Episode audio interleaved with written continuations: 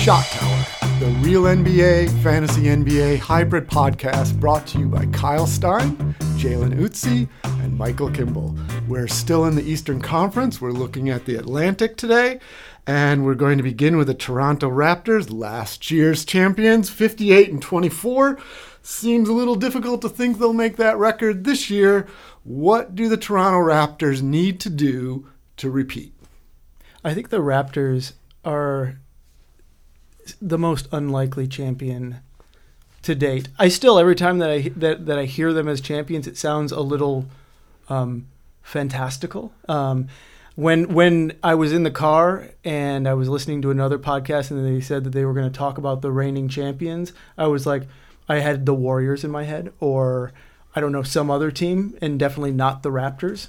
I think the Raptors are so unlikely of a champion that it's difficult for us to even think about what they might do next. And the way they got there was so unlikely that it also makes it difficult to think about what they might do to repeat. Yeah, and that's interesting. So you want, you wonder if Kawhi had gone back, if they might have felt more like a champion. Without a doubt. Without yeah. a doubt. Like that, that, that was it.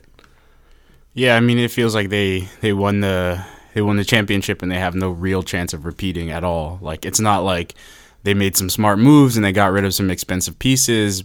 They just they lost their best player and that's it. They have no chance of repeating, basically, unless they somehow pull the same magic trick again and well, get like another. Like picking co- up Stanley Johnson.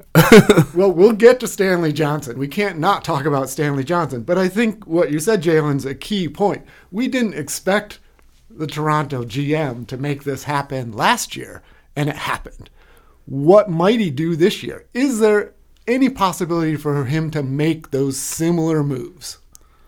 I mean, it seems difficult because whatever they would acquire in that sort of trade would require them to give up their best pieces, and probably their best player on the roster is Pascal Siakam, and I don't foresee them trading him in any deal unless they're getting like a young star around the same age, but like probably has to be more of a proven talent uh, if they want to have uh, an opportunity to win a championship than Siakam is, and also has room to grow. So it just seems hard to find but that sort of player. No team in the league has more money in expiring contracts than the Raptors right now, and no team has Masai Ujiri as their general manager, who has managed to turn expiring contracts and kind of middling assets into Kawhi Leonard, Kawhi Leonard, or other forms of gold.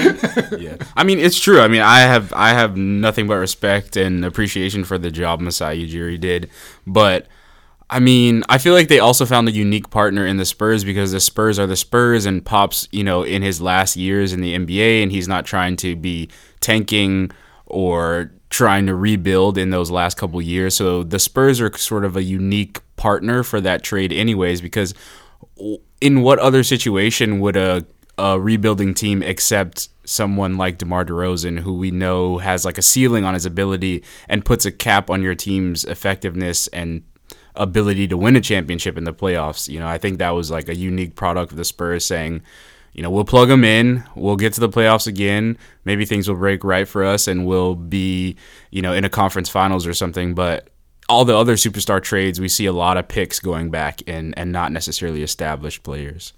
So those two giant holes on the Toronto Raptors, the loss of Kawhi Leonard and the loss of Danny Green, leads me to the next question.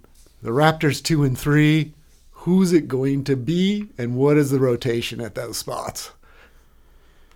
I mean, that's a good question. What do you think, Kyle? Well, they're projecting right now that we'll see Norman Powell there. Um, I think at the two. Yeah, I think with the direction the team is going, um,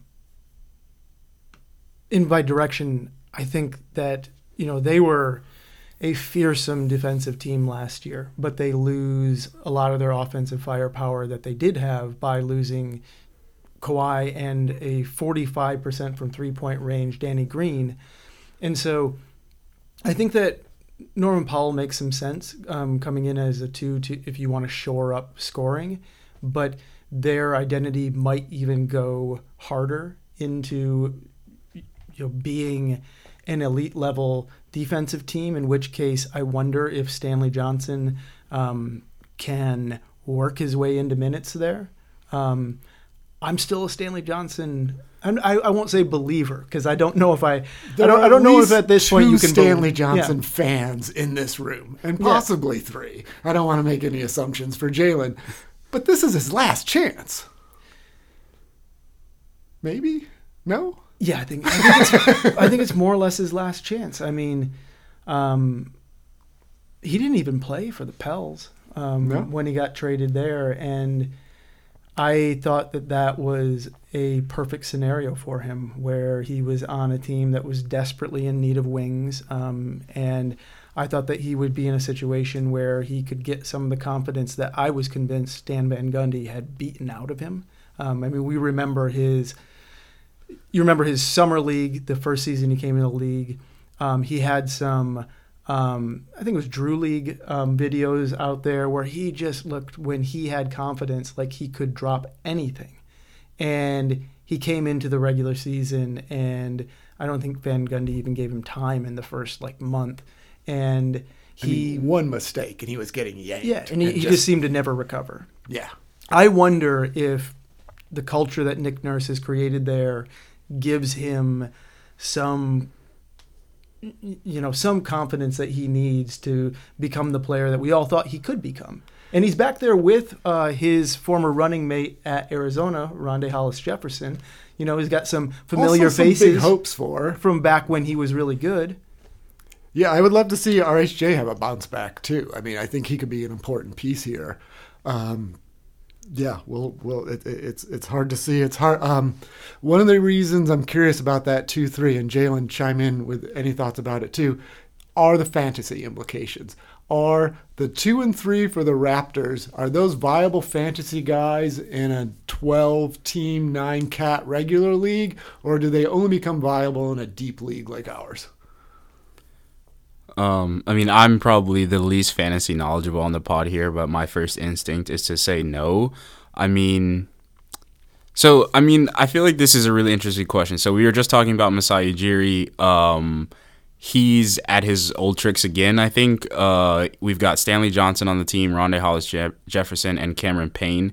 Uh, all three guys are sort of quote-unquote second draft guys who were former first-round picks who didn't really pan out, and now we're looking for them to um come due and make amends for those earlier years and come into their own and find their potential and reach their potential in on this like second uh well not second second contract, I guess, multiple teams for most of these guys. So, you know, that's of of interest. And then Norman Powell, I mean, I feel like Norman Powell's enticing, but he never plays enough defense to stick in the rotation and be as impactful. I wonder in certain matchups, you know, um, Nick Nurse, we've seen Nick Nurse do crazy things in the playoffs playing a box and one against the Warriors and Steph Curry. Could he start Fred VanVleet at the two some games? Uh, could he do it for most of the season, the whole season? They would be especially small at the two, but VanVleet is a strong guy, um, and I think he's a more capable ball handler certainly than Powell, if not a more capable shooter. Um, so it would be interesting. So I feel like there's a lot of opportunity. There's a lot of opportunity for this team to go in different directions. They can sell everything off and start the tank uh, in in full, or they can maybe swing a trade like we've just been talking about and try to get back in the playoffs and make a run in the playoffs.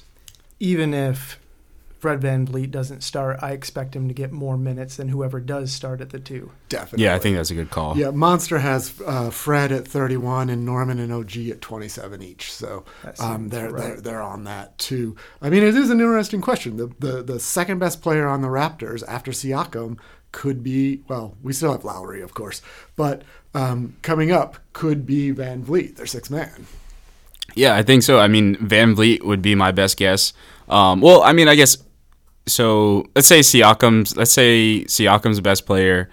I think I would put Lowry as the second best player.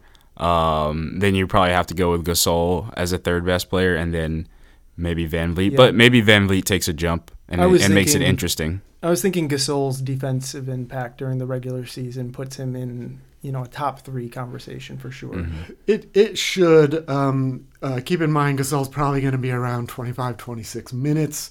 Going to be a little bit fewer, and he has a weird fantasy line. It is not traditional. It is not full. There are holes. There are flaws. So Um, Gasol, while he could be a valuable player, only take him if he fits your build. Yeah, and I think uh, another interesting thing, more so in the real N B A than the fantasy N B A, uh, is O G Anunoby, who missed so much of last season with injuries. Um, you know, on Real G M, Serge Ibaka is slated as the starting power forward, but we've already seen Serge Ibaka sort of Um, oscillate from being a starter to a bench player uh, in this Raptors on this Raptors team. So I wouldn't be shocked to see O G Anunoby start some games this year. And, you know, he did have a, a rough year last year, but if he starts making the three, he's got a lot of defensive pos- potential and, you know, he could be an impact player for the real Toronto Raptors. Yeah, yeah.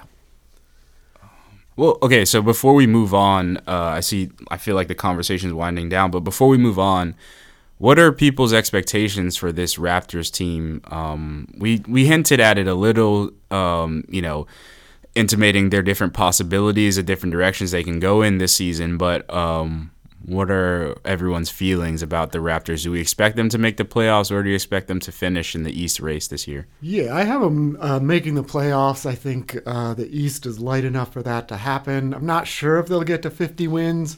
Um, I see high forties as in their current makeup. But the other question here is what we were talking about to open. Um, I don't think this is the team that's going to end the season for the Raptors. I think we could see a considerably different team. I mean, it really could depend on how well they're playing, though, because I think Absolutely. Even as constructed, you they are in the conversation for the third seed. Yeah. Um, I think that We we pretty much have a two-horse race with the Bucks but, and the right. Sixers. They're the now, third you know, seed, but they're not going injuries. to be the one or two seed. And the Raptors have a real shot at the third seed. I mean, I don't think that the the best teams in that conversation are probably the Celtics, the Pacers. Um, I think some people, I heard Zach Lowe mention this, for instance, um, are...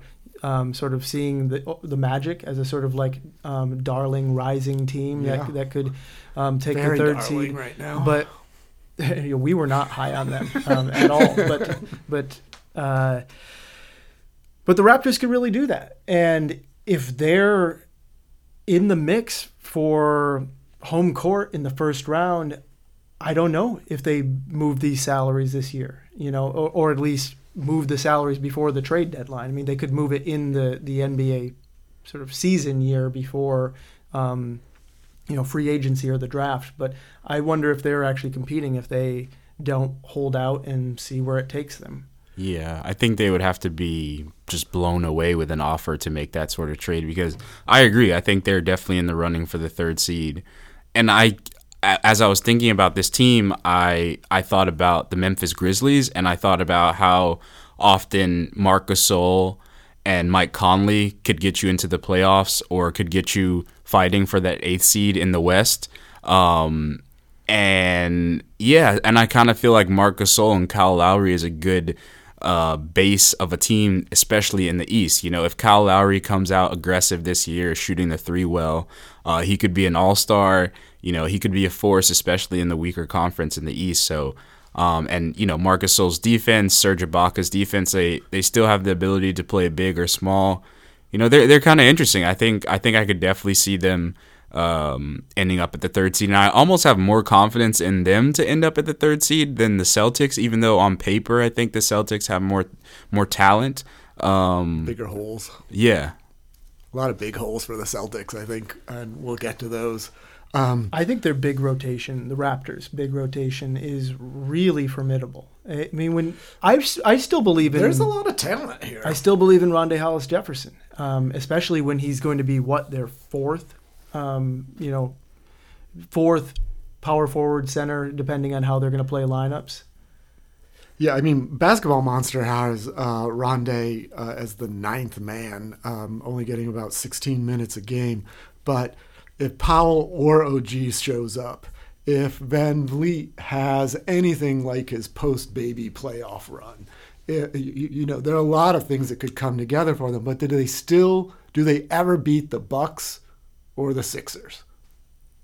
No. No, but I mean, all the contracts are coming off the books anyway, so it yeah. doesn't matter. Yeah. they'll they'll, they'll, they'll cash those playoff checks and...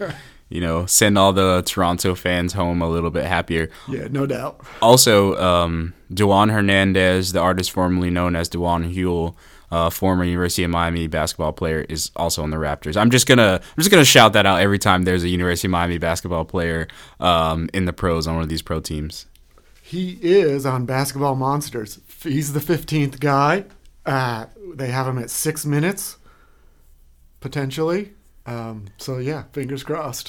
Yeah, he'll probably be in the G League. I just just throwing that out there. Um, any last fantasy notes? I would like to mention um, uh, Siakam. Uh, one of the things I see popping up everywhere where people talk about his splits with and without Kawhi, they don't change much, and it's being used as reasoning that he may not have a big jump this year like he did last year. We may be seeing similar stat lines. Still pretty good stat lines, though. Um, any other values here that you guys see? Let's one more thing about Siakam, yeah. though. Because he may still have a similar fantasy value, but it might be for different reasons. Um, True. I do think that his usage usage will go up. It should. I, I think that he won't get as easy of shots without Kawhi Leonard on the floor, and you could see some efficiency go down. He also may... They're a very big team, and right. they're probably going to have to play even bigger in some ways because their best guards are Van Vliet and Lowry, and both are small, yeah. um, under, undersized guards, especially if you're going to have Van Vliet coming in as a two. Um, and that could cut into his rebound numbers, which could, you know, further uh, impact his fantasy value. But I think the overall usage is going to put him in the same – you know, where did he finish last season? In the thirties? thirties, um, yeah. thirty-four, thirty-five. I think so, yeah. Um, I think um, that's a reasonable projection for yeah, him. Monster has him at thirty-five right now. Yeah, that, that seems right to me. Um, all right, here we are. Moving on. I think a team that could be one of the more interesting ones to talk about. Uh, my childhood favorite team, along with the Pistons, um, was the Philadelphia seventy-sixers. fifty-one and thirty-one last year, a bit of a disappointing run in the playoffs. We saw some problems with the offense, especially. There were other issues with that team. This is a giant starting five. Who is their sixth man? Who is their seventh man?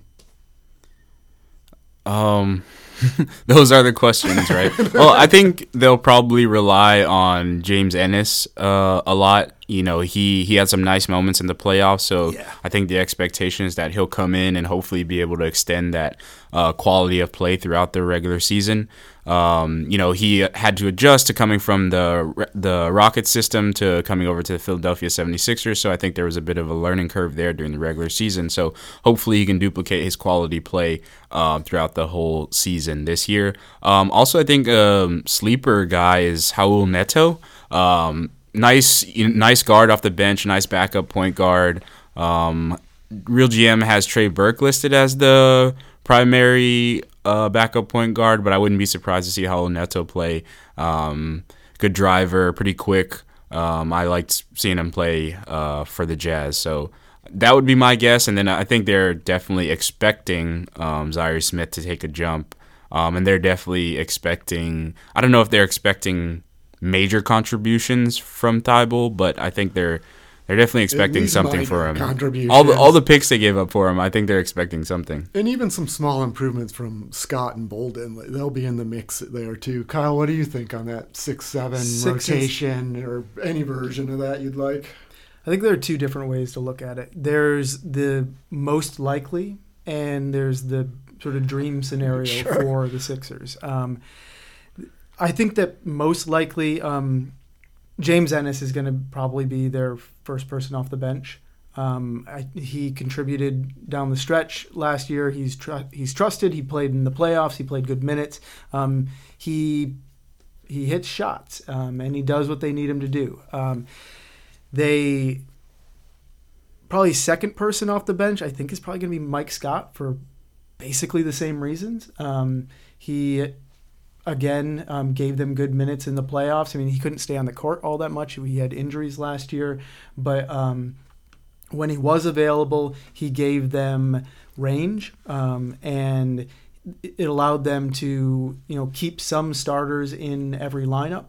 Um, and dream scenario, is that Zaire Smith begins his ascent to becoming the player that they just let get away to the Miami Heat, Jimmy Butler, um, which I think is what they dream that he'll be. When you hear them talk about um, Zaire, um, they are really interested in his playmaking capabilities and in his dribble drives and in his general athleticism.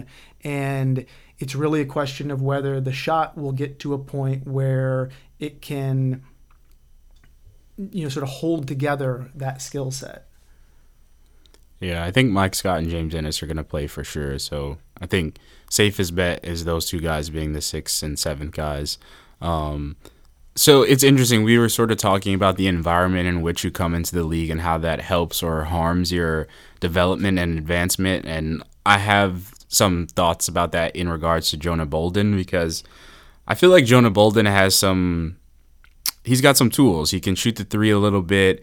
Um, he's pretty mobile for a big, uh, but I think he kind of gets put in the doghouse for making bonehead mistakes or being too error-prone on the court. So I wonder if he'll be able to develop uh, as much under the circumstances, because obviously the Sixers are sort of, you know, Eastern Conference Finals or bust, you know, finals or bust right now uh, after the trades that they've made. So hopefully he gets a chance. Hopefully he can take some steps forward, and he could be an interesting uh, third or fourth big. They're, they're kind of stacked at the power forward and center position, obviously, with Al Horford and Joel Embiid.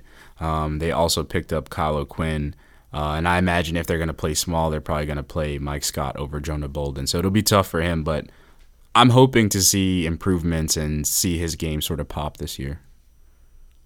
I like Kyle O'Quinn there. I feel like he's a great piece as a backup that won't have to play right now, but could.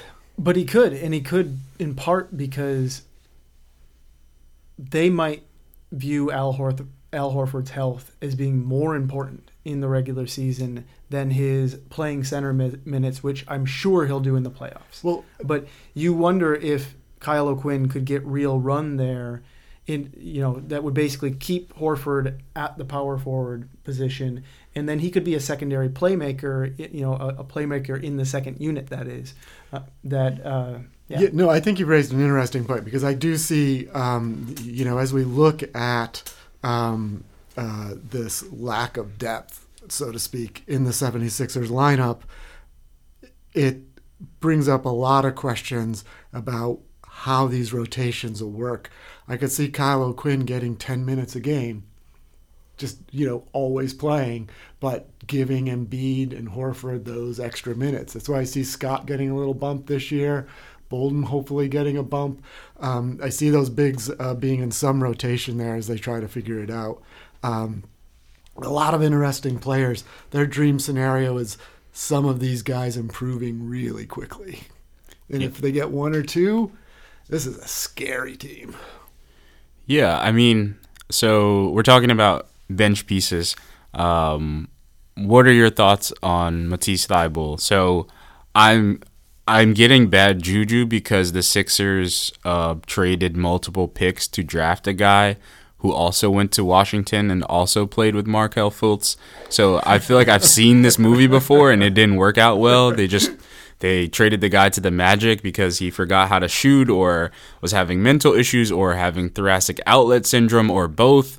Um, I'm not saying thoracic outlet syndrome is in the water in Washington, but, you know, I'm just, I'm a little nervous that they traded the twenty-fourth and the thirty-third pick. And the thirty-third pick was Carson Edwards to the Celtics. And, you know, as we talked about on a previous pod, I'm no huge fan of Danny Ainge, but it feels like he keeps sticking it to the Sixers post-Hinkie.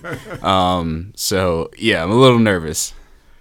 Well, that was really Elton Brand telegraphing his move. Yeah. Right? That he made it very clear that they knew who they were going to get, and and then let it leak that the person that they were going to get, um, or even didn't let it leak, who just made it so obvious that anyone could figure out that they were going for this player.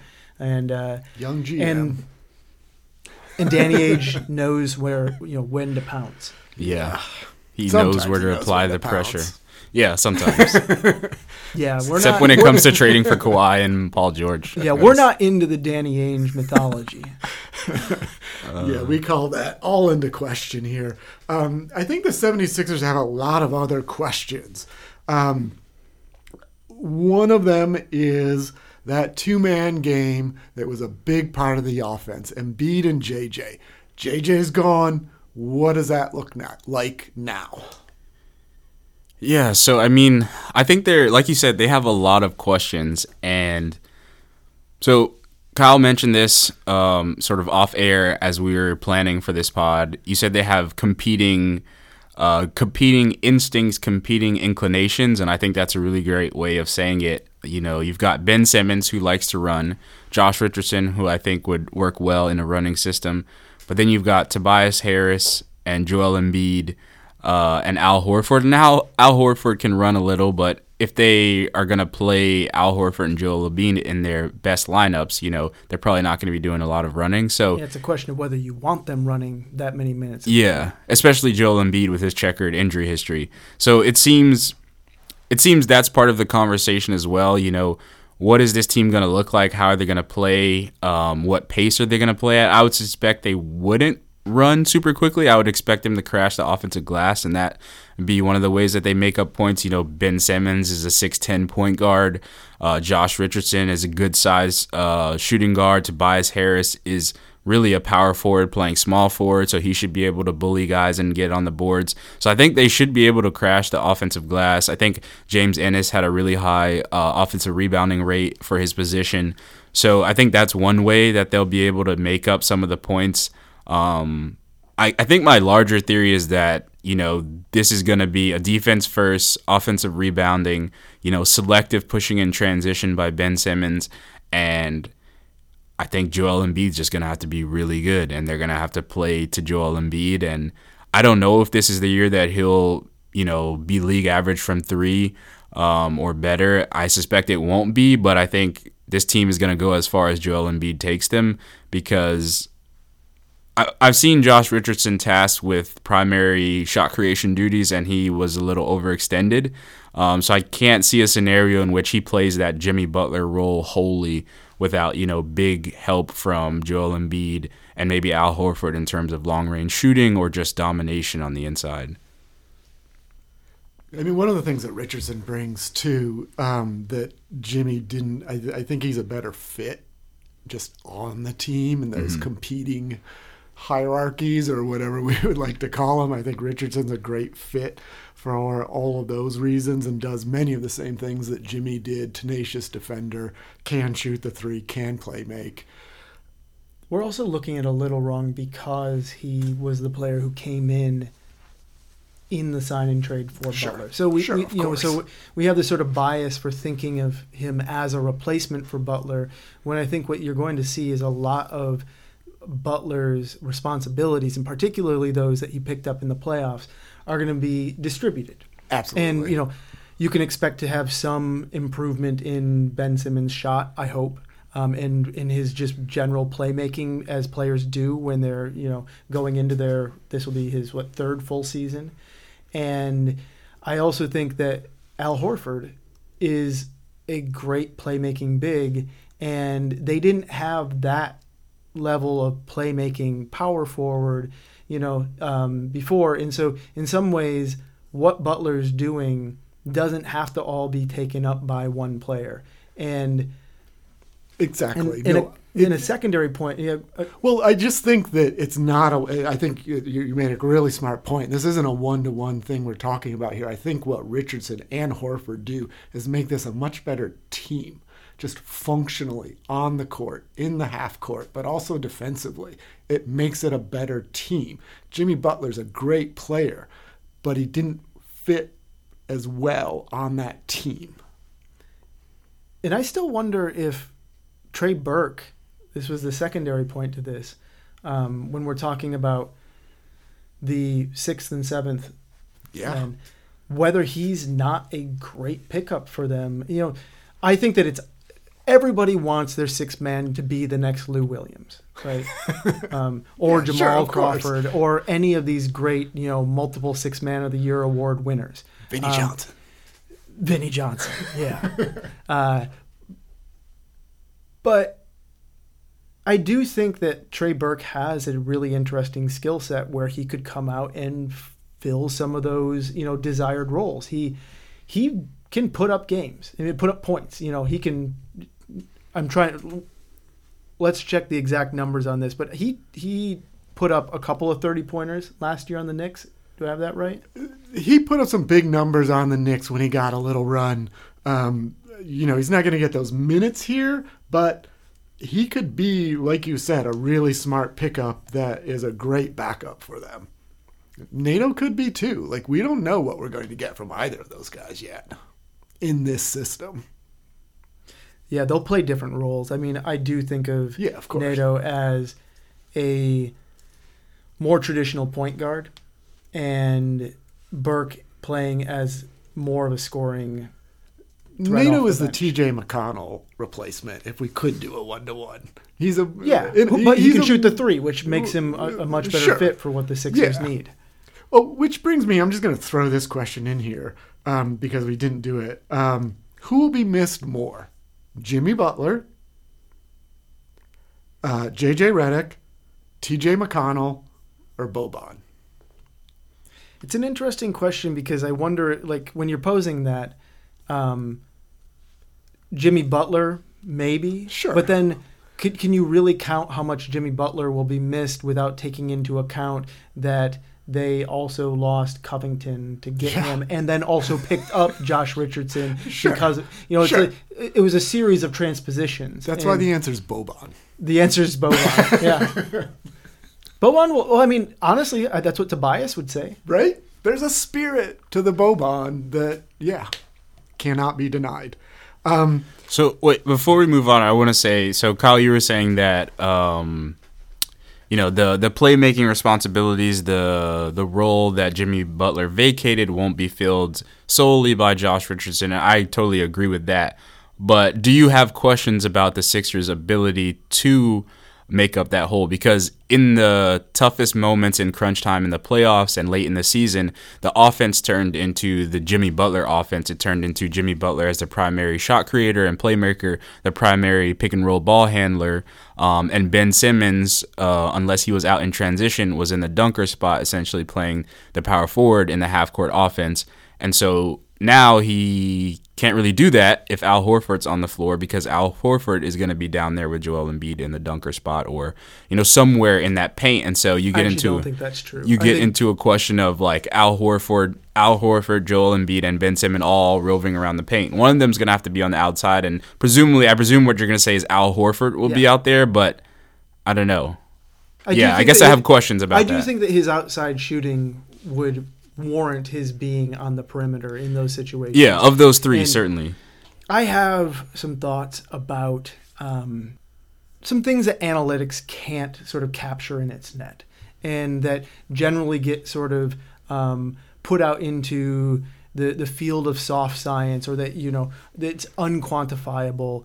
Um, and some of those terms are like team chemistry and confidence in these things. And I actually think that someday, um, we're probably talking twenty, thirty years maybe, we'll have advanced enough analytics where things like confidence and things like chemistry will be in some ways quantifiable. They're far too complex phenomena to be able to capture now, but I do think they're real.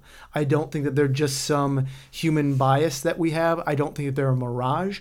And I do think that Jimmy Butler um, did things to that team that were detrimental um, from a chemistry standpoint.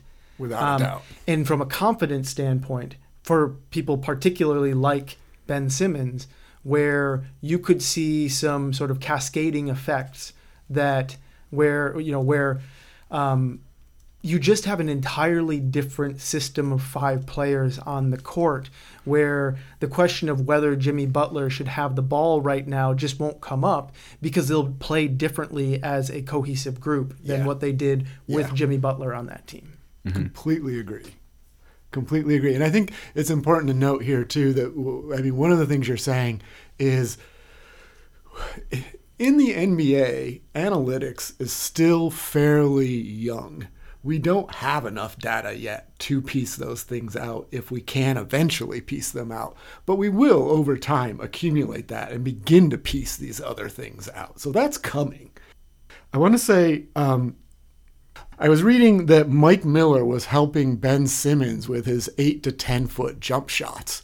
And the thing that immediately occurred to me, and Jaylen, this is for you, sprawl ball. Mm-hmm. He should not be shooting eight to ten foot jump shots. Nobody mm-hmm. should be shooting eight to ten foot jump shots. Yeah. So, like, what is happening there? So, I mean, I think I have no idea what's happening there. Um, I, I don't, yeah, I don't want Ben Simmons shooting eight to ten foot jump shots. I mean, I think the eight to ten foot jump shot is, like, in the range where it's, like, really tough, or maybe it's closer to, like, six to eight. It's like, the worst percentage for a two-point shot, if I'm remembering correctly. Yeah, I think you want to be all the way at the rim or a little bit further out, so yep. it's, like, a more traditional jump shot, yep. and you can put, like, you know, you can shoot it, you know, instead of having to, like, half-arm it or turn it into a floater. Um But, yeah, I mean, this goes back to my question. So, I mean, I've been, like, frantically looking at these stats trying to find something. Basically, I think my argument is that, like, in transition, Ben Simmons is a monster, and in the half court, he's not as dominant as a guy like Giannis Antetokounmpo or LeBron James. So I was just reading, like, a stat on E S P N, I think it was from Kirk Goldsberry, about um, the most efficient shooters or best shooters in the this past decade, and LeBron shot, like, sixty-nine percent in the paint um, over the over this past decade. And I I feel like Ben Simmons needs Ben Simmons needs to be shooting that well to be a dominant force in the half court if he's not going to be making a jump shot. And I would be surprised to see him making a jump shot this year. So that's not to say that I'm low on the Sixers. It's just that I have questions. I guess what I'll, all I'm saying is that I feel like I need to see it work. And the things that I know or the things that I'm confident will work are sort of size. They're going to be huge. They're going to be really good on defense. Josh Richardson is obviously better than J J Redick on defense. And I think Josh Richardson's also better than Jimmy Butler at guarding the other team's opposing point guards and two guards. Um, and, you know, so I think they're going to be even better on defense likely. Um, like I said, I think they're going to kill on the offensive glass. So I think they're going to have ways to be successful, um, but I don't know if they have the ultimate offensive ceiling. I just I, I, I just can't get it out of my head. You know, I keep thinking, like, the past, what, like seven out of eight championships have been won by that prototypical um, best player in the world small forward. So, like, LeBron has three. He got the two in Miami, the one in Cleveland. Kawhi has the one in Toronto, the one in San Antonio. K D has the two with the Warriors. And the only outlier is that twenty fourteen twenty fifteen year where the Warriors sort of uh, blitzed the league and caught everyone uh, by surprise. So it's kind of like they traded away that piece. And even though that piece wasn't in that tier, Jimmy Butler's not in that tier of Kawhi, K D, um, and, and LeBron James. But they traded away the most, the closest facsimile of that that they had for a player who is is offensively worse than Jimmy Butler. So I guess that's, I just can't get it out of my head. But I think the Sixers will be fine in the regular season, and we'll see. We'll see if they figure out a way to reach that offensive ceiling to, um, you know, take them to the heights that they need to. Maybe they don't even need to. Maybe the defense will be so good it won't matter. Well, that, that's a curious point, I think, because it's entirely possible the defense is that good, that these offensive questions aren't Um, what we're talking about. So um, before we move on to our next team, I think we should talk a little about the fantasy implications of the seventy-sixers. We've done that a bit. Um, but one of the things that struck me as I was looking at projections for this season is ne- with this start, with this new starting five, nearly everybody's projections are lower than they were last year. Every single player here. Richardson because of a new role, Harris because of a new role. Um, but one of the biggest surprises to me was to see Yahoo come in mid forties uh, projection for Simmons, and then Monster demoting him even further in the mid seventies, I want to say it was. Um, Kyle, I think you'll have something to say about this. I think those rankings on Yahoo at least have updated. Oh, has I, I he think, moved up? I think the last time I was looking, I saw him more in the twenties, okay. uh, high twenties. But as twenties. The average draft pick? Yeah. But their projection was in the forties, and I think that is right. As, yeah. as, as the more people draft, he is sliding His average up. Draft, draft position is going but up. But Monster still has him in the seventies. Could be what I see as Monster's overvaluation is free throw percentage. Um, But is there something else at work here? Josh Lloyd is right a lot. What do we think? So Ben Simmons is, as you say, ranked at seventy-five. And I think that's largely a product of his poor free throw percentage, his high turnover rate. Sure. Um, and his likely declining rebound numbers with Horford on the court with him, and potential declining assist numbers from distributing the ball more with two other good facilitators in Richardson and Horford. That said, he's, you know, for me in particular, um, with the build I have where I'm punting three-pointers, field goal percentage, I mean free throw percentage, and turnovers, he's still a top ten player uh, because he's going to get me all of those other stat categories that I need. Um, and that's the other part I didn't mention is Ben Simmons doesn't hit three-pointers, although I expect this year, and every podcaster out there that I've listened to has said, this will be the year he hits the first um, three-pointer of his career, that is. Um, uh, I think... Uh, Monster projects him to zero three-pointers per game, but they do project everybody else at more than one a game. I, th- I think in his teammates, especially in the starting lineup, might be sneakily good at shooting the three, so he might surprisingly have more opportunity to kick out for threes because, I mean, Tobias Harris is going to have to run some pick and roll because um, they don't have anyone else to do it besides him and Josh Richardson and Ben Simmons. Um, but Tobias Harris is a good three-point shooter. Josh Richardson is a good three-point shooter, especially off the catch. Al Horford is a solid three-point shooter. So, I mean, I think in some in some ways he'll be better off in that respect. He won't have J J, so that'll hurt, but he also won't have Jimmy Butler pounding the ball, and who's also not a great three-point shooter. So, yeah, I feel like he might have a sneaky good season sort of creating assist-wise. I don't know if it will average out, you know, in the aggregate to be better assist-wise, but, yeah, that's that's something I thought yeah, of. Yeah, and I, I, the, the key point here, too, is, is um, one that Kyle was making around Simmons. All of these players, it's about being in the correct build. If I had Simmons in my build where I try to get free throw, free throw percentage and try to keep my turnovers low to beat these uber value production teams that have high turnovers, um, he's a very difficult player for me to pick up. But in Kyle's build, he's a top ten player. Um, A couple other checks to just be aware of as you're drafting. Embiid, his game uh, averages, values are amazing. Keep in mind, load management will be involved here. We're probably looking at him missing twenty games, give or take, um, without injury. So um, keep that in mind, and keep the devalued roles of the other players in mind as, as you look at who to draft from this team. Um, the Philadelphia seventy-sixers, the two thousand twenty N B A champions. Whoa. All right. Well, Buck's Twitter is going to come for you. um, here we are. Uh, the number three team from last season, the Boston Celtics at forty-nine and thirty-three. Um, they aren't the incredibly deep team they were last year, but there are going to be a lot of opportunities for people. Um, one of the things I'm wondering about, um, does the coach have a bounce back year?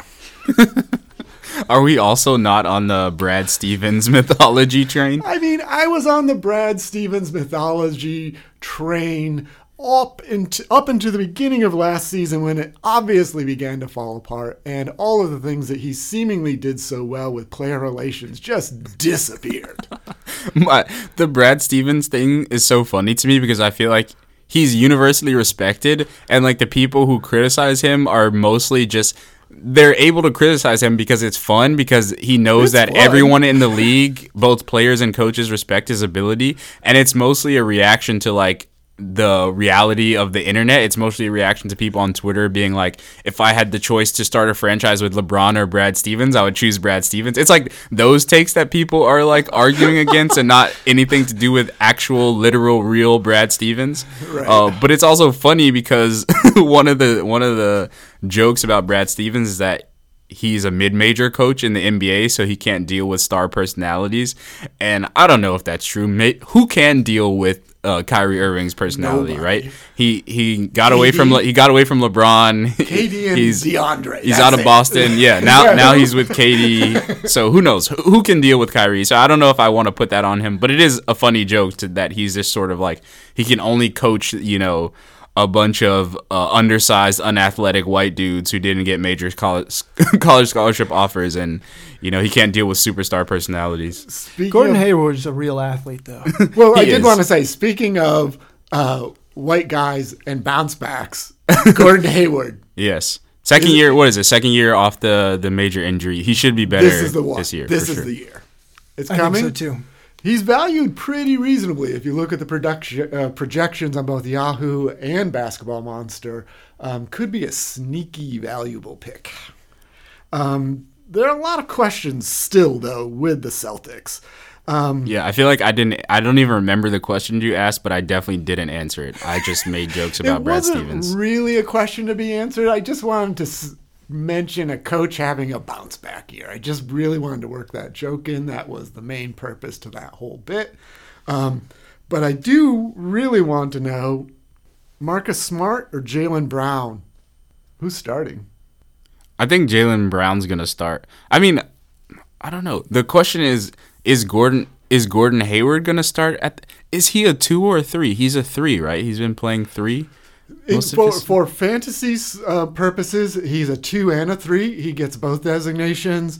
On uh, the Celtics, though, I think it's mostly a three that they run him. So, Real G M and E S P N depth charts have him listed as a backup shooting guard. So, they really? both they both have Kemba, Marcus Smart, Jaylen Brown, Jason Tatum, and Enes Kanter as a starting five. Don't that's, know if that's accurate, but that's what I've heard from. All right, I'm looking at Monster right now. We've got Kemba at the one. They're suggesting Smart at the two, Tatum at the three, Hayward at the four, and Kanter at the five. Don't forget, they're thin at the four and the five. Yeah. Very. So, I I, I mean, maybe Hayward's slowness works better. I mean, one of the, th- one of the ways I wanted to open up the conversation about the Celtics was whether Robert Williams becomes really valuable by the end of the season just because they're so shallow at, at, at the four and the five, and because Enes Kanter is a he's you know he's a great offensive player. And actually I just listened to Ben Simmons I mean Bill Simmons I'm sorry um, on the Low Post, who was uh, saying that he was on board the the uh, Enes Kanter train um, all the way back in, in like twenty sixteen or something like that. Um, I, I want some proof, but uh, yeah, same. But I thought his rationale was somewhat convincing. I mean, that that is my experience of what I've seen from him too, where he he does he fights voraciously for rebounds, and he plays with a lot of energy, and he just makes buckets. And I really. Um, You know, his political situation in Turkey right now makes me root for him even more, um, even as a Celtic. Um, this this podcast is not, not high Celtic on Celtics, friendly. I don't think. Yeah. I mean, it, it just happened. You probably came to the wrong place if you're a Celtics fan. I'm sorry. Yeah, I'm from Miami. Pistons fan. I mean, yeah, none of it's good. Like, yeah, none it's of not. It. not sorry. I love Kevin Garnett, though. The whole Kevin Garnett years. I mean, we can talk about that forever. So anybody I mean, who plays that anything's hard, possible. There it is. So also at the five, want to mention Daniel Tice. Don't think he's fantasy viable yet, and Williams probably isn't in a standard league either. Might be in our league. Um, for His block blocks numbers and rebounds, right, alone be could be very valuable for that. But there's another piece here. Daniel Tice got hurt late last season. Before he got hurt, was flashing some nice stat lines and limited minutes. Still don't think he gets enough minutes to matter, but another player to watch if Kanter gets hurt. Williams and Tice become extremely valuable fantasy players really fast. Yeah, I mean, Monster's bullish on Tice. I mean, he's he's ranked one hundred fifty-third. That's um, a nice line, which, man. Check it. Yeah. I mean, it's especially nice line for your build. Yeah. Yeah, the Celtics are the Celtics are interesting. So, uh, a few other teams, um, you know, maybe particularly the Kings and the um, the Kings and the Pacers have a lot of depth on their team, uh, and the Celtics used to be one of those teams who had a lot of wings. They used, they used to have a lot of three, four, even fives. They they had a bunch of guys that play those forward and center positions. Um, they had Marcus Morris. They had Semi Ojeleye, who they still have. They had Yabusele, who I think is gone. Um, yep. You know, they had Terry Rozier to play the backup point. They had Aaron Baines, who's gone. Um, and, you know, most of those guys are gone. Terry Rozier is gone. Aaron Baines is gone. Yabusele is gone. Marcus Morris is gone. So their their depth and their, you know, their treasure trove of threes, fours, and backup fives are gone. So I kind of don't know what to make of this team because their starting five or six looks pretty good. But then they have no, you know, we've been talking about this with almost every team, the importance of having these switchable uh, wings, these switchable small forwards, power forwards, um, and centers who can hopefully stay on the floor if a team tries to go small on you. And yeah, I don't, I don't see that for them.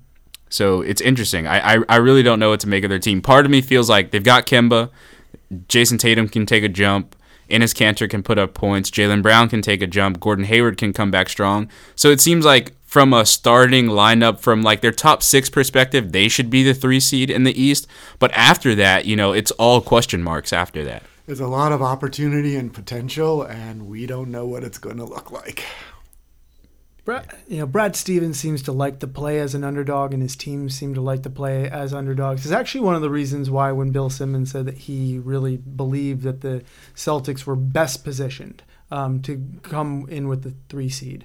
Um, and I think he meant that as in they they just have a sort of inside track for it because of the continuity with the team, because they're not facing big injuries like the Pacers are with Oladipo, um, where they haven't had major roster changes like Um, you know, losing big stars like the Raptors have. Um, but I still was not entirely believing it. And it was simply because the talent that has kept them going in recent years is gone. And they didn't cash in their chips um, when they had a chance to bring in a big star. And now they've more or less replaced Kyrie with Kemba, um, which he's kind of apples for apples. I mean, I feel like he's he's going to do more or less the same things. Um, but then also... Big lack on D, though. Kyrie didn't give you much on D. Kyrie's an infinitely better defensive player than Kemba ever will be. And put up stats, had more on-ball pressure than Kemba can ever apply. Kyrie could hold his position when he had the feeling to do so. Kemba can't, even if he wants to. He's just not big enough. I want the numbers on that. Yeah, I, I mean, to, that's I fair. I think that's that. that's a fair conversation. That's a, like something we should look at for sure. I mean, because um, Kyrie has some defensive numbers, and it's really good for fantasy to get those from him. On the court, I'm not sure if it matters. Are these just steals no, I, and chances that are breaking down the rest of the D at other points? So, yeah, it could be a hole. Yeah, neither one of them is Eric Bledsoe at the point, gu- guarding the point guards. I think Kyrie... I think in theory, Kyrie should be better as a defender because he's longer, he's a little bit taller, a few inches taller, he's longer... Um, he's smart. You can't be that good on offense without being smart. Um, and Anybody like in tuned into the defense has to be able to play. Yeah, D. But like he, I think he did it maybe consistently for the first time last year. You know, previous to that he was an even worse defender. But I think, you know, when it all said and done, neither one of them is great on defense in general.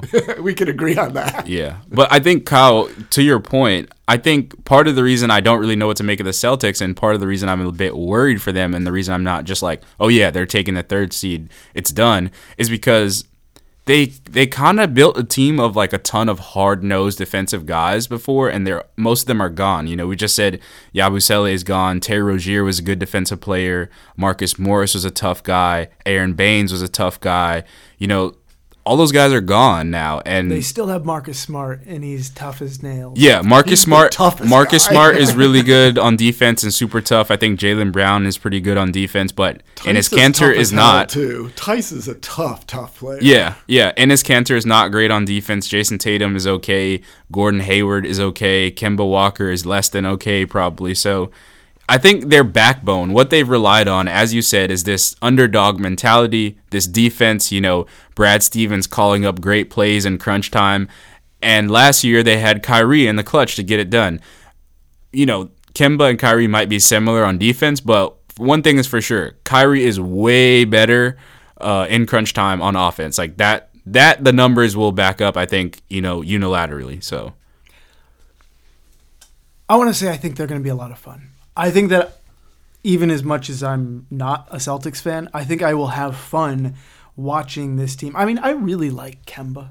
I mean, that, Enough that, that it's a league pass team for you? Oh, yeah. Really? I mean, okay. I, I'll watch the Celtics for sure. I mean, th- I'm disappointed I really, in you. Uh, look at the starting lineup. I I'm mean, they, still just a little disappointed. They promised to be pretty fun. And I also think that because they're a little shallow um, this season, they, there's a real opportunity for Carson Edwards to take what he did in Summer League and come out as a rookie. Um, and, uh, and you know, if he's able to replicate some, even just some of what he did in Summer League, um, I think that he could get himself into Rookie of the Year conversation, like like talking about like voted fifth or something like this. But yeah. but he could do that because they they have a need, and he comes in with a ton of confidence, and the shooting translates or has so far. And if he's able to do it in the regular season, he's going to have minutes to do it, and that is fun. Yeah, that that that's guy, fun, definitely. That guy. That's what the Nets were doing last year. It was fun. That guy in the Elite Eight game. Yeah. Was incredible. Yeah, I'll watch that guy. But only only Carson Edwards. All right. All right. Yeah, I mean, I think they do have some cool guys on their team. Taco Fall um, and Carson Edwards. Um, Brad Wanamaker, I'm sure he's a nice guy, but let's get Shane Larkin. Well, maybe not let's get him back on the Celtics, but let's get him back in the N B A. He's out. He's up there putting up forty-point games overseas. But don't you think that Carson Edwards is the new Shane Larkin? He is, but like I'm Did salty about Miami, that. Though? I don't. Did I don't. He go to yeah. Miami? Did he go to Miami? Like, is his dad Barry Larkin? Like, does he have? Yeah, I don't know. I don't know. It's a tough question. Pretty Who elitist. has better hair? Pretty Carson, elitist. Carson it, Edwards your or has Shane to be Larkin? A professional baseball player for you to really matter. Hey man, I, I grew up playing baseball. I like baseball. What do you say? What what can I say? I also need to call out here that Kyle used the word shallow to describe the Celtics, and I actually have it in my notes for this podcast, for the seventy-sixers and for the Celtics. I wrote down deep, and then I wrote down lack of depth, because this is how everybody talks about it. Nobody calls a team shallow, and I like that you did it. I mean, it's a weakness. And yeah. so I just yeah. figured, why not use the term that is the corollary to the strength? I'm just calling out the origination of the point when shallow became used to discuss a lack of depth on basketball teams. It was right here, Kyle Stein. I'm pretty sure I was not podcast. the first person. But, absolute first but person to ever You're say it. You're absolutely the first person to ever say it. Jokes over facts. Um, speaking of jokes, speaking of jokes over facts, um, I would just like to point out that uh, Brian Windhorst said that Jason Tatum was going to be the best player on the Celtics last year, and that did not turn out to be true. Um, I love you, Brian Windhorst, but yeah, I was saying all of last year that the Jason Tatum height had, height had, hype had gone too far. Um, yeah, I so mean, where is he this year? Then? So, I mean, that's a good question. He got injured in FIBA, so we didn't get a chance to see him play and sort of take on more ball handling responsibilities like he might be asked to do this year. I think so. The the the comparison between Jason Tatum and Jaylen Brown is really interesting, because I think Jaylen Brown is your more typical best player in the world athlete. I think he's a better athlete than Jason Tatum, a better leaper, more lateral quickness, more impactful defender. Uh, but Jason Tatum is more skilled. He can shoot better. He has more moves. He's a better finisher. He's got more finesse to his game and awareness on the floor. So if you could combine their skill sets, I feel like they'd be great. But right now, I mean, I just don't see it. Okay, so let, let's run through it. Do you think Jason Tatum can be, this is a dumb one, but let's do it, LeBron James? No. no. No. Can Jason Tatum be Kawhi Leonard? No. No. Can Jason Tatum be Kevin Durant? No. No. Can Jason Tatum be Paul George? No. Uh-uh. What's what's who, left? Who can he who's be? who's who left? Yeah, that's that's what I'm asking. What's left? Okay. And if and if he is that, what comes after that? Pascal Siakam? No, he's not that long. Well, all the players you mentioned, to my mind, had a greater defensive potential than what I've seen possible for Tatum. he seems to work really well in a Celtic system that flies all over the place. Um, he, all of those players you mentioned in, I know LeBron in recent years has, ha, and, and probably throughout his career, um, hasn't really been um, seen as someone who has great on-ball defense. But when it came time that it mattered in the playoffs, he could lock somebody down. Yeah, absolutely. Um, and all of those players that you mentioned did that. Even Durant could do that. Um, and actually, I still remember when they when Durant was put on Curry in those in the twenty sixteen playoffs, and he yeah. looked he looked like he could swallow him up. Um, mm-hmm. And Tatum has just never had that kind of, or he, he's never kind of instilled that kind of fear. Um, and so, what would be the comparison? Um, someone who's going to play. Is he Danilo Gallinari? Play, well, well I mean, there's no D there. That seems pejorative, but I mean, that seems in, like a slight. But in terms of value, overall value, maybe, I think we're getting close. I think there's an interesting question here, though, because it goes back to what you were saying, Jaylen, when we were talking about championships and we ran through K D, Kawhi, and somebody on and LeBron. You know, these amazing small forwards who have done this. But when you look at the depth of the small forward position in the N B A, there are these top-end players, and then it drops off a shelf. If you look at the fantasy value, I'm pretty. It used to be, and it may still be, the weakest valued production out of any position, the small forward.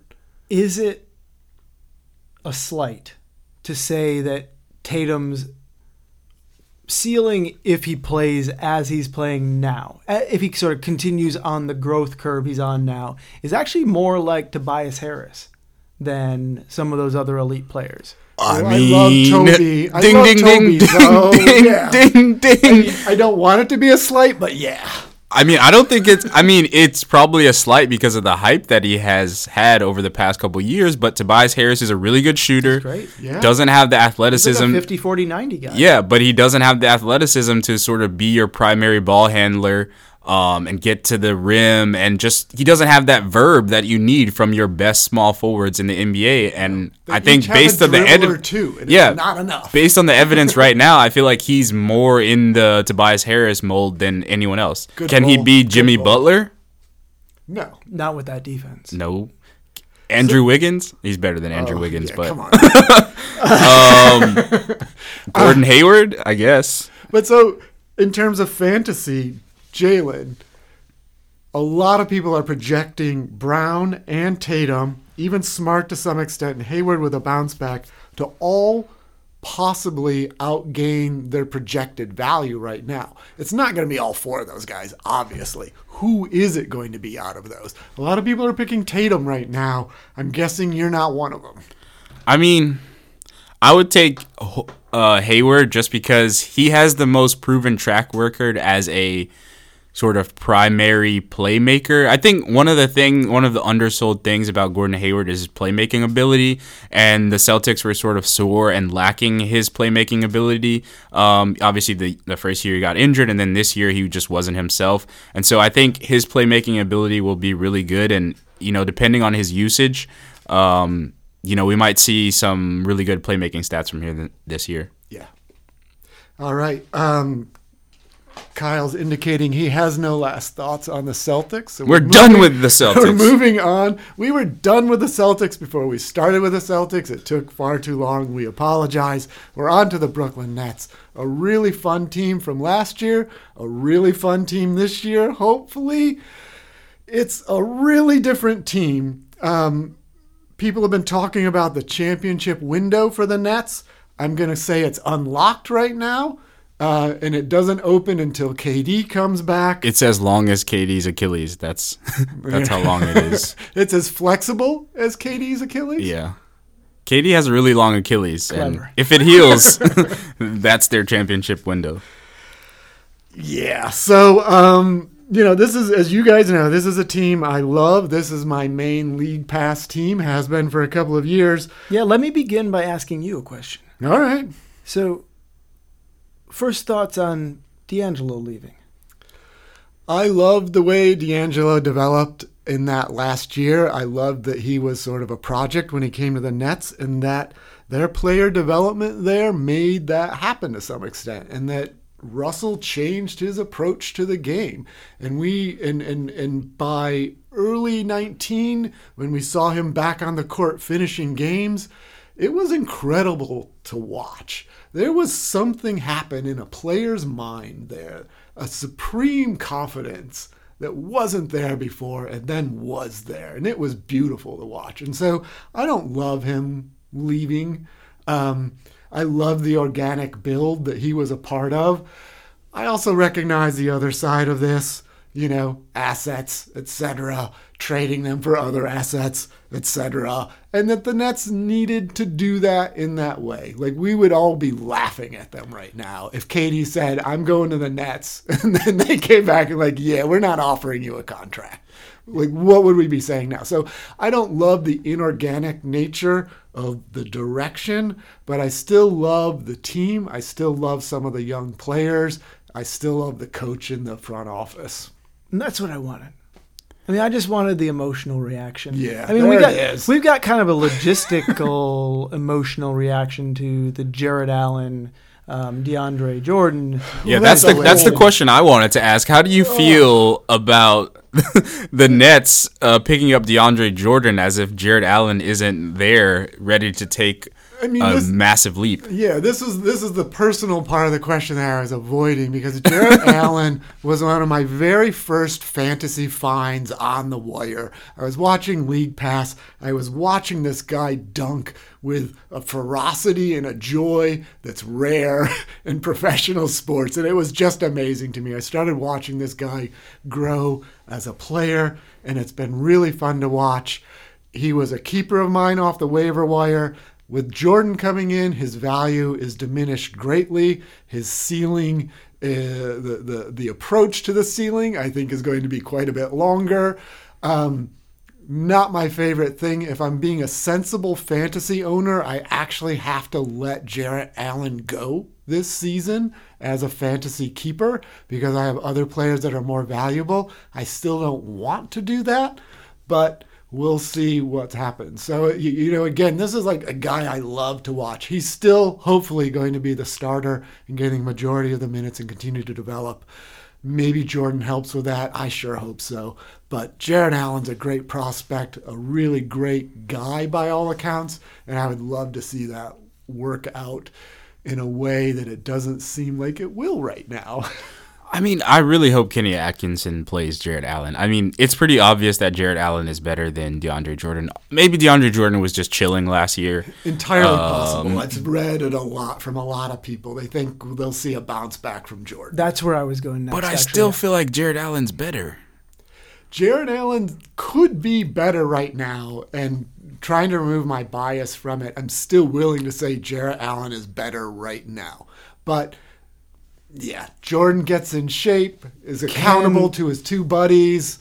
Who knows what comes? Can mm-hmm. Jarrett Allen create the kind of matchup problems that DeAndre Jordan is going to, and the lob threats that he's going to have from Kyrie? I mean, he's going to, I think with Kyrie there, he's going to look a lot like the Lob, lob City, City. Yeah. DeAndre. And I think, yeah, and, that's possible. And that was, yeah. he was. Maybe my favorite part of that, and I actually really like Chris Paul, which I know is not fashionable these days, but not um, at all. But I do. I still like Chris Paul. I still want You're the best. The one, you know, I, I want think. the best for you, Chris Paul. And I, I'll keep watching those State Farm commercials. You, you keep putting them out. No, no, no, no. They can't do it anymore. Chris Paul and Harden. What's the commercial now? He's going to be by himself, no, I, mean, I guess. Yeah, he doesn't Harden. need Harden. He didn't get he's that gonna, contract with Harden. He's gonna be Harden got brought on. all right, all this, right. This is all Chris Paul. Oh, I oh, guess you they know, cut out Ariza too, didn't they? You know what the traded. joke is? Everyone that Chris Paul does, uh, what is it?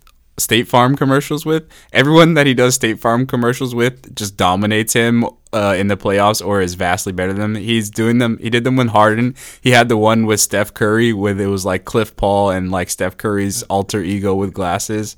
It's not, he needs to stop doing commercials yeah. with other players. It's yeah. not working out for him. That that big contract should allow him to stop doing those commercials and regain some dignity, let's say. But the point is, DeAndre could be a lot like what he was in Lob City. Yeah.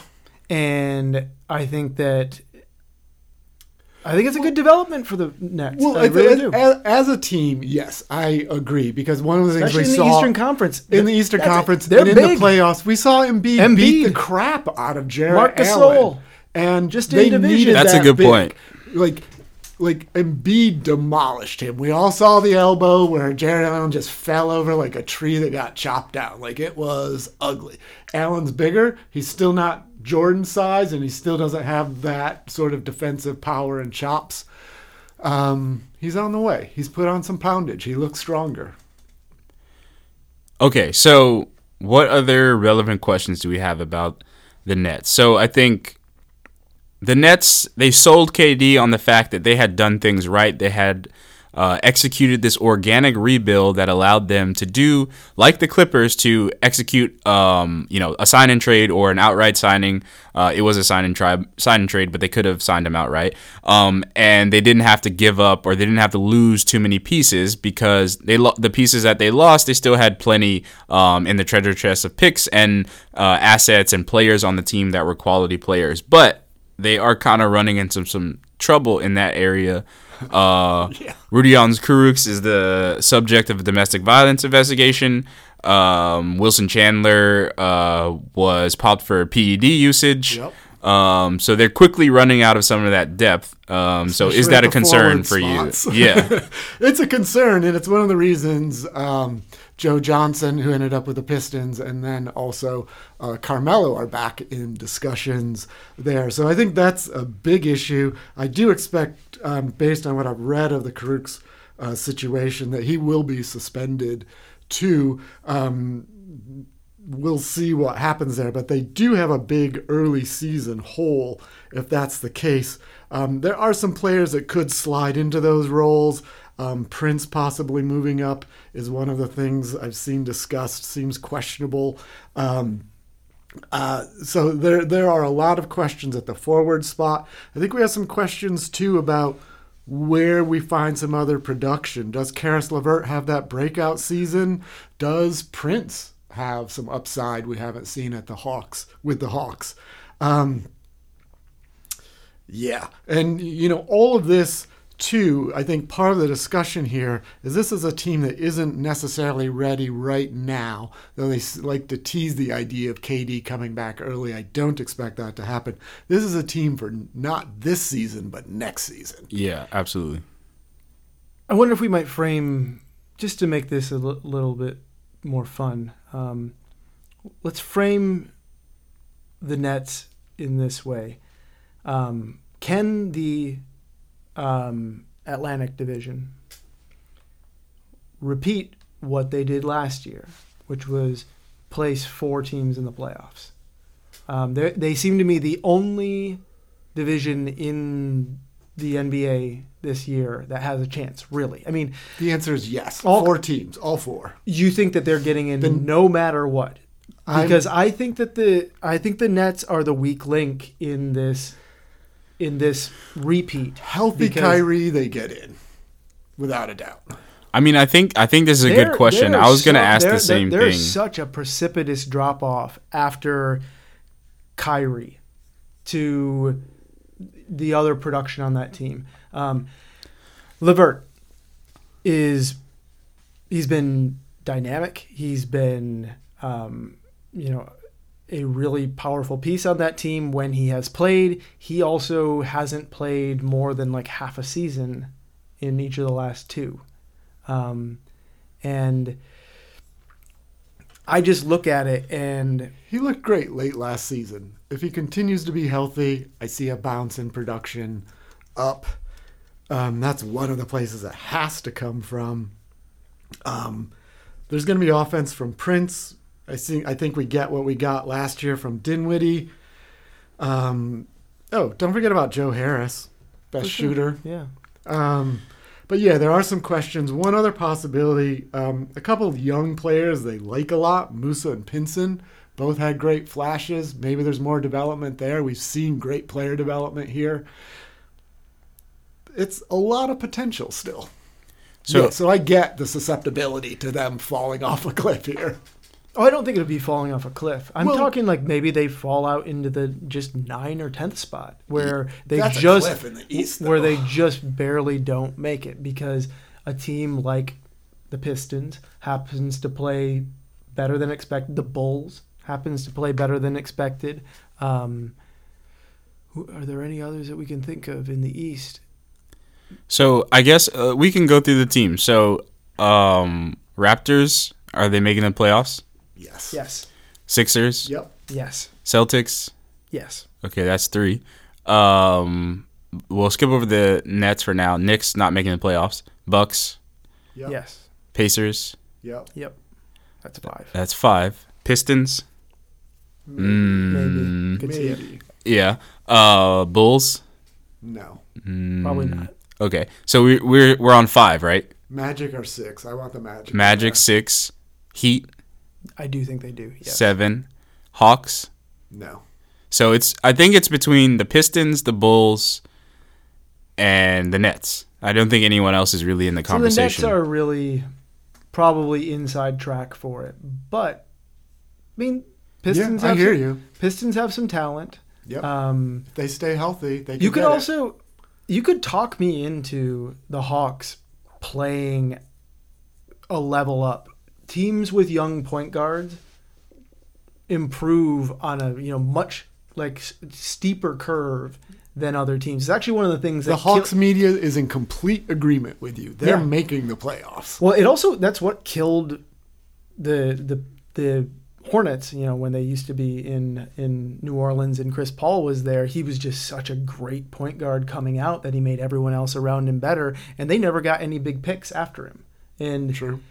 Um, Not a problem for the Hawks, good. though. Not a problem for the Hawks. They still have some picks left. They do. But Trae Young's also good. And they and they flatten the yeah. lottery odds, so right. you don't have yeah. to take all tank all the way to the bottom anymore. But right. it made the picks less valuable. So it's not just the Pistons. You could think about the yeah. Hawks, you know, John Collins. And um, I think it's an interesting way to look at them just because they – so let's – Joe Harris, um, forty-six percent from three last year. Could easily regress. I, I, I almost feel like it would have to. If he doesn't regress, um, we're talking about one of the greatest shooting runs just even two years consecutively ever. You know, we're talking about like yeah. Steph Curry level achievements just from, you know, from th- from behind the three-point line. He'll but, never do it with the with the, you know, the, the number of shots that Curry did, but that those are huge percentages. Huge percentages, but this is what is going to happen too. The line hasn't moved back. Those percentages will keep going up. Like especially for a player like Harris, where that's what he does. I mean, you, I know there's a ceiling on this stuff. I get it, but you think we will see finer and finer three-point shooters as the years go on. Mark it down. You guys undersold him. He was forty-seven percent from three. um, no, I mean I think that's an interesting point because the league average from three keeps getting higher. Yeah. So it stands to reason if the league average keeps getting higher, the best shooters, especially the ones who aren't shooting off the dribble and creating their own shots, will just continue to shoot better. Right. But it, well, it's still it's still kind of hard though. Part of that's volume by the people at the top. Right. So Steph Curry has taken more three-pointers in, in I think in each year. Yes. Well, I would also argue that it's also like low volume, high percentage from people at the bottom who like aren't taking many threes, but they have like a good percentage, right. like True. thirty-six plus. Well, but, those guys are in the corners, in the highest yeah. spot. So like that's part of it too. But I think just in the other piece is this shot is practiced in a way it was never practiced ten years ago. Yeah. So, like, so I mean, I don't expect him to shoot forty-seven percent, you know, going forward for the rest of his career. But I mean, after in year three, he shot thirty-eight percent, then he was forty-one, then forty-seven. So I expect him to shoot forty percent for the rest of his career. I'll say that, unless he has like a down yeah. year. Uh, yeah, but I mean, ugly the, if if it dropped that far. Yeah, but I mean, I think the point still stands. Like, I think a good way, I think this was um, Matt Moore who's been saying this, uh, H P Basketball on Twitter, that uh, one easy way for your team to just collapse is for your best point guard to get injured and you not have a competent backup. So for the Hawks, I think that's something that could happen to them. Um, and in a similar vein, it's not the same because obviously the Nets have Caris LeVert and Spencer Dinwiddie who can take up that responsibility. Right. And so ideally they would be able to keep the ship afloat until Kyrie gets back. But I mean, you know, we've got no Wilson Chandler. We've got no Kurucs potentially. All of a sudden Kyrie gets injured. Who's really playing the four on this team? Uh, you know, there's no Hollis Jefferson. Uh, is Jarrett Allen going to play the four? You know, all of a sudden we've got some issues in terms of fit and things like that. The um, answer is if DeAndre is playing center, absolutely not. Yeah. I mean, they don't have any fours on their roster, basically. Will, they, Wilson Chandler is suspended, so Garrett Temple, I guess, can play the four. That's a that's a good fit. Um, but yeah, they'll be they'll be fairly small. They'll be they'll be small basically. They they can't really go big. Garrett Temple is a four. He, that's that's really scaling up though. I mean, yeah, they they don't have any real fours outside of Kurucs. I mean, Henry Ellison, but like, how much is he actually gonna play? Five minutes. Like, I guess might, this this is what happens. Forced into more than that. This is what happens when K D gets injured. You know, you don't have your yeah, best player and. But even K D, he's, I mean, I guess K D's also completely fine playing the power forward position. Not that he wants to, like, guard power forwards in the post, but he's completely fine being a rim protector, a secondary rim protector. So, yeah, I mean, yeah. all that to say, I could totally see, I don't know, I wouldn't be shocked if they missed the playoffs, but I expect them to make the playoffs. I expect them to as well, but it's also, it's weird to be a Brooklyn Nets fan because next year just feels like a throwaway year. It's not like we're not ready to, you know, it's not ready to happen yet. Let's just watch and yeah, see. It's just waiting in limbo. But I also think, you know, like you said, you're a Brooklyn Nets fan, so does Kyrie hate everyone and ruin the locker room? So that matters, right? Yeah. Especially with K D not being there to, like, for them to hate everything together and, like, bond over that. Um, and then also, does Caris LeVert take a jump? Does Spencer Dinwiddie take a jump? And do, especially, does Caris LeVert stay healthy? So, I mean, right. I feel like those are the things to watch this year. Does Jarrett yeah. Allen take a jump? So, if it looks like all those things are happening, you know, maybe this is a, you know, uh, a practice year, so to speak. If all those guys take the necessary jumps, uh, maybe they get a pick or maybe they're able to execute a trade or something and shore up some of the holes in the offseason. And then they come into next season fully ready right. to sort of um, build the team and hold the team up uh, around K D, then that, that would be good. Yeah, I mean, one of the great things about the Nets franchise is player development. So I think we can be hopeful about those. Um, any last... Uh, Nets thoughts before we move on. Darren Williams comes off the books this year. Um, Finally, so th- they have nice. they have five players under contract for the next three to four seasons, and those are Durant, Irving, uh, Dinwiddie, Jordan. DeAndre Jordan, and Caris LeVert. Um, I I'll be interested to see. They re-sign Joe Harris, I would imagine. I think that he's a perfect fit for them. And uh, I am actually interested to see what happens to Taurean Prince. Um, he he played really well um, at times um, for the Hawks and seemed, and seemed to be on a development curve. Um, and it's another one of these like Stanley Johnson um, where you have a wing who has underperformed on his first team and um, probably has only really one other big chance before they're just kind of tooling around the league, um, you know, in the ten to fifteen spots, um, taking up injury, you know, minutes for injured players. I feel like Prince has shown more than Johnson, though. No, am I imagining that? Yeah, I think he has too. Okay. Yeah. The, the the knock on Prince is his defense. There are quite a few lapses there, and I'm hopeful the intensity that Atkinson brings to the way those guys play. If Prince will ever play defense, this will be the time. Yeah, I think he had like one year where he shot the three well, so right. I think the hope is that he'll do that again and then bring the defense. One last question about the Nets. Are either of you purchasing a Dinwiddie token from his contract conversion? Uh, I don't think so. What so is this? Dinwiddie has taken his new contract, three years, thirty-four million dollars. I can't remember exactly, but he is converting it. And Um, Wait, did it already happen? Or I thought he was just it's in trying process, to. Okay, I yeah. believe. So it hasn't happened yet, and I don't believe it's available yet, but it will be converted to digital tokens, which you can buy now and get payoff later. He's planning to invest it in other things and wanted the lump sum up front, is going to make some other things happen with it. So honestly, if I get the chance to buy a Dinwiddie token, I'm buying one. I, I don't really understand it, but from what I've been reading, it's like, he's turning his contract into a stock, and yep. you can buy yep. s- some portion of the stock. You can, it's, it's, yeah. No token. I don't know what the monetary value of each token will be off the top, but yes, that's exactly how it's going to work. Okay.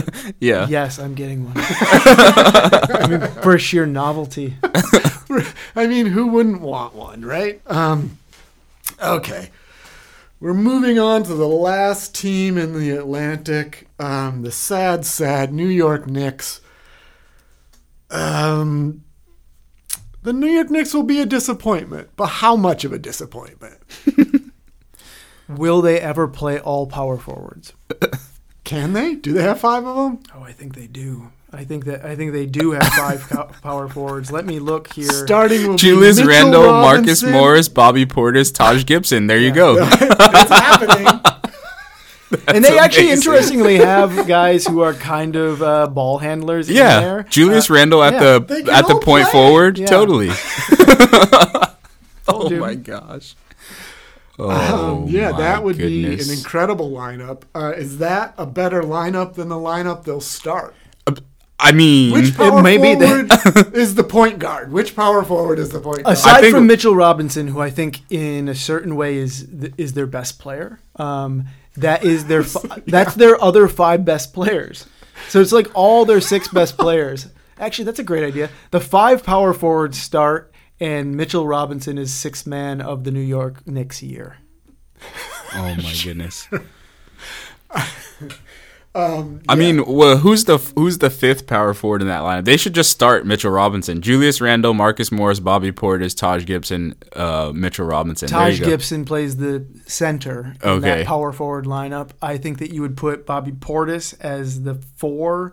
I think you would put Morris as the Morris three. as the three. Julius as the two or the one. But we need a one. one. I, I think Julius we, is the one. We need yeah, a two. Yeah. We need a yeah. two. And then Knox. Right? Knox. Okay. He's gonna play your two. He's more of a small forward, more of a small though, forward but than than who than who's our other power forward that we were putting in this five? Well, I threw power. Mitchell in there as a center. Just as oh, you yeah. Um, but but that but works. Yeah, Knox. Have no other center Knox on the, the lineup. I am pretty the, sure that Knox has played. He's played enough, forward. Probably. Yeah. yeah. Where Mitchell we could Rob- we could count him as an honorary power forward lineup. Yeah. He played four some last year, but also Mitchell Robinson's the only five on the lineup. I'm all in on this. Okay, we need to make this uh, Shot Tower Twitter and tweet this out immediately.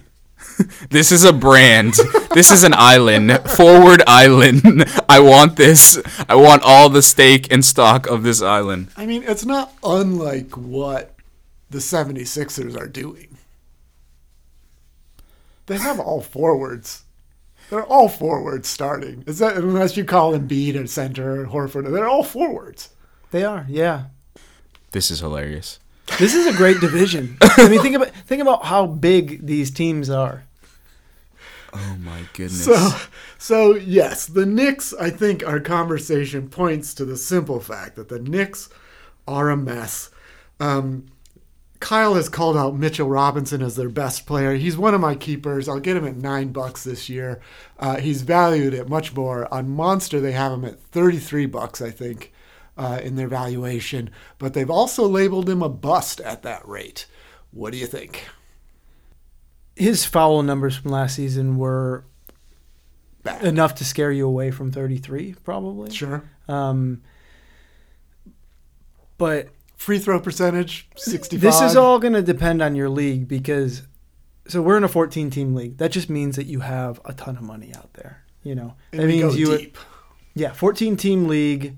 Is going to be what uh, twenty uh, twenty eight hundred dollars um, going out there um, into the auction pool into about two hundred ten players and into about two hundred ten players, and it just means that we're going to have again players are going to be overvalued just because of the sheer money that's out there, sure. and because of the, the you know the uh, values that people are getting on on their keepers. Um, but you're in one of your standard leads now, Kyle.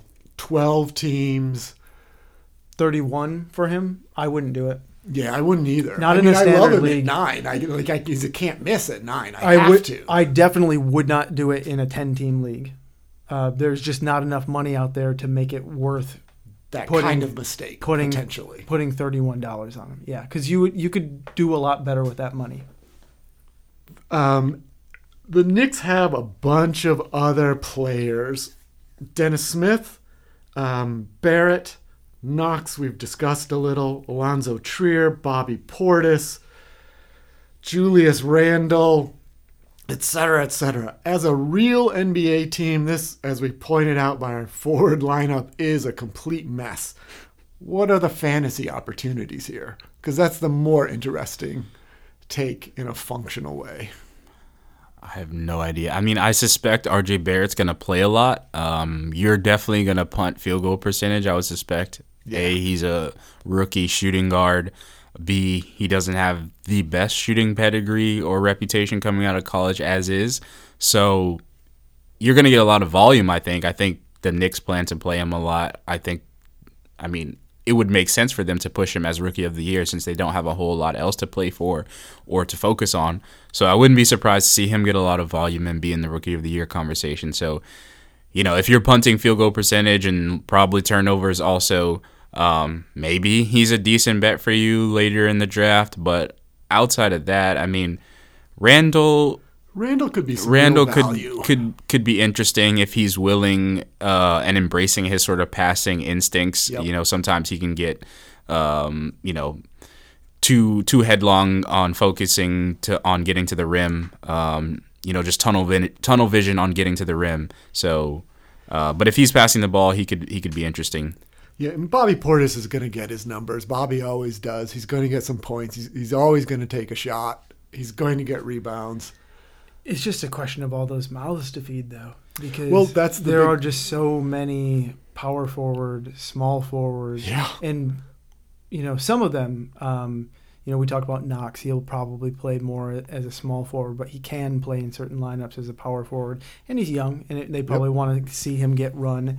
Um, I worry that um, they're not going to have much to play for, and Julius Randle is going to get even fewer minutes potentially than he did last year, um, just because of all these players that they're going to be. Um, well, the, you're, what you're getting at, Kyle, is the other thing here is Fizdale's rotations last year were all over the place. We can't even predict what they'll be. So, like, yeah, Randle's going to start. He could have some enormous production up front, especially if he's passing. But then what? You know, by the time of your fantasy playoffs, Randall could be on the bench, and he's just trying out different lineups. So, um, you know, there's some costly I do think it's unlikely here. That they'll do that because they have him under contract for a few more years, and I think they'll want to keep him happy. But I just don't think that you can expect – like, you can't expect Julius Randle to be coming out and getting, like, thirty-five minutes. Um, I just think that there are too many players on the team, and they're not really playing for enough – and there's not going to be any incentive for them to put him out there with that kind of injury risk. And well, even with him, even with keeping Randall happy, I don't think they're going to privilege his happiness over the development of Barrett, Knox, Trier, potentially Robinson. I mean, I think the focus still has to be there as the organization, no? Yeah, I feel like not only are there a bunch of power forwards, but they all got paid pretty decent money, especially yeah. Randall, Portis, yeah. maybe Morris to a lesser extent, and then Taj Gibson maybe to an even lesser extent. But I feel like they have to play Randall and Portis because of those contracts. Morris is getting traded. I really do. He's a, he's an expiring contract. He's got fifteen million dollars. Somebody's going to want his skill set for the playoffs. Definitely. And he actually played great. Yeah. Yep. yep. Last playoff. So, I mean, I mean that might be an actually a smart thing that the – the Knicks did, depending on how tradable his contract is, you know, to pick him up knowing that someone is going to want his skill set in the future. I think for sure, I would assume, I would assume, okay, one would think that they would be playing Dennis Smith and R J Barrett a lot, and those would be the two players that you could bank on playing a lot. Yes. Because The other options are either older, less exciting, less potential, or just, you know, not making as much money, not as much of a priority. They drafted R J Barrett super high. Uh, they want him to be a star. He's got to play a lot. And Dennis Smith, they got Dennis Smith in the K P trade. So, I mean, if if he doesn't work out, what did you trade K P for? You didn't get K D, you didn't get Kyrie, and then Dennis Smith doesn't work out. So I feel like they have a lot of interest, vested interest in him panning out. They they definitely do, and, and there were great flashes with Dennis Smith Junior and Mitchell Robinson running the pick and roll at the ends of games sometimes last year. They actually won a couple games that way. Um, and it, but and it's interesting to see Alfred Payton and then um, uh, Frank also waiting in the wings at point guard. I mean, if D S G J doesn't get it done, like these guys are coming in. It's a really dangerous spot for fantasy. Um, you could draft and waste a spot on somebody who's not even playing by midseason. One thing that we should talk about with the Knicks is trades. Um, we already brought up that you could see Marcus Morris going out because he's got an expiring contract. I think that they may look to move on from Neil Akina. Um, I've been really interested in teams that might trade for him. Um, I remember looking up at one point and seeing that the Warriors at one point were like associated with Neil Akina. And I think it was, but I think it was just a, a yeah, one of these like, I saw nonsense, that too. One of these nonsense, uh, you know, basically also, these nonsense writers like you, Jalen, somebody, somebody who's just kind of making up stuff on yeah, fan-sided or whatever. Exactly. Yeah. I mean, he's we, been associated with a bunch of teams, though. The Magic yeah. were interested in a bunch of others. And after his play for France in FIBA, there's a little more interest yeah. right now. Um, I, I'm wondering, what is what is Wayne Elling, what are Wayne Ellington and... and Alfred Payton. Well, maybe well, not Alfred Payton. What? Well, what's what really are interesting the, is is Wayne Ellington and what are um, Wayne and, Ellington and, and Alfred and Payton Reggie doing Bullock. on this team? And Reggie Bullock. What are they doing on this team? Nobody else wanted him. Why are they on this team? Nobody wanted Wayne Ellington. He's the archetype: cheap, yeah. run around screen, super fast, and shoot threes. That everybody needs one person like that. Well, they also wanted Reggie Bullock to be that, but he had injury concerns, which is also why his contract was renegotiated, and he got a non-guaranteed second year, and um, yeah, and his first year. That's I mean, he was originally up there. Yeah, he was originally gonna have like a ten million dollar contract or somewhere in that range, and he ends up with four in a non-guaranteed non-guaranteed second year. Yeah, I feel like the Knicks, they didn't do a terrible job outside of the whole like we were gonna get K D, the whole. Putting that messaging out there for six months, but the actual their summer signings aren't the worst. Except I feel like they slightly overpaid everyone for some reason, but like they slightly overpaid everyone, and they have way too many power forwards. But other than that, it's they didn't kill themselves. They didn't lock themselves in for you know twenty twenty-one or twenty twenty-two. They're not interested in the free agents next year. They're looking past that. So gotta have salary filler. You do. Yep, they filled it up with Bobby Portis. And that is a wrap on the Atlantic and the East. We'll be back next week with the West. Probably the Southwest Division. Could be another one. We'll see. Um, we'll see you next week at the Shot Tower Podcast. Cheers.